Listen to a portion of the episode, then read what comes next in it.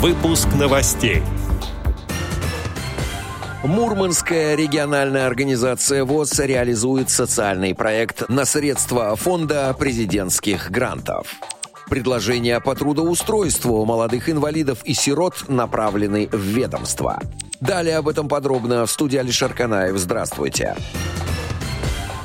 Трудоустройство людей с инвалидностью не будет влиять на положенные им льготы в случае принятия соответствующей инициативы, сообщает РАПСИ. Председатель Комитета Госдумы Российской Федерации по молодежной политике Артем Метелев уже направил в ведомство 20 предложений по улучшению положения этой категории граждан и детей-сирот. Депутат сообщил, что предложения сформированы ведущими фондами по итогам круглого стола, прошедшего еще в декабре на площадке комитета. Сохранять льготы для инвалидов при их трудоустройстве. Отменить механизмы, приводящие к частичной потере льгот при официальном трудоустройстве для инвалидов и семей, воспитывающих детей с инвалидностью, а также удержанию до 75% доходов работающих лиц с инвалидностью, проживающих в психоневрологических неврологических интернатах, расширить содержание государственной услуги по организации сопровождения при содействии занятости лиц с инвалидностью, включив в нее сопровождение непосредственно на рабочем месте.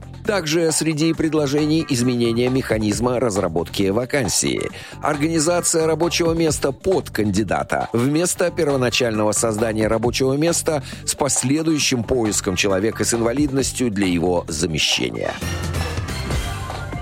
Мурманская региональная организация ВОЗ начала реализацию социального проекта на средства фонда президентских грантов. Нам есть о чем помнить, нам есть кем гордиться. Проектом предполагается приобретение интерактивного оптического устройства, оптического идентификатора для воспроизведения аудиоконтента, полиграфических и иных изданий мультимедийной печати в количестве 100 штук для инвалидов по зрению.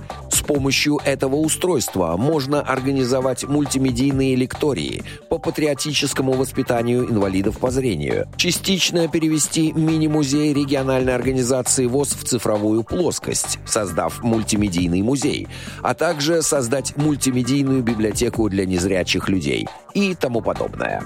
Отдел новостей «Радио ВОЗ» приглашает к сотрудничеству региональной организации. Наш адрес новости собака радиовоз.ру.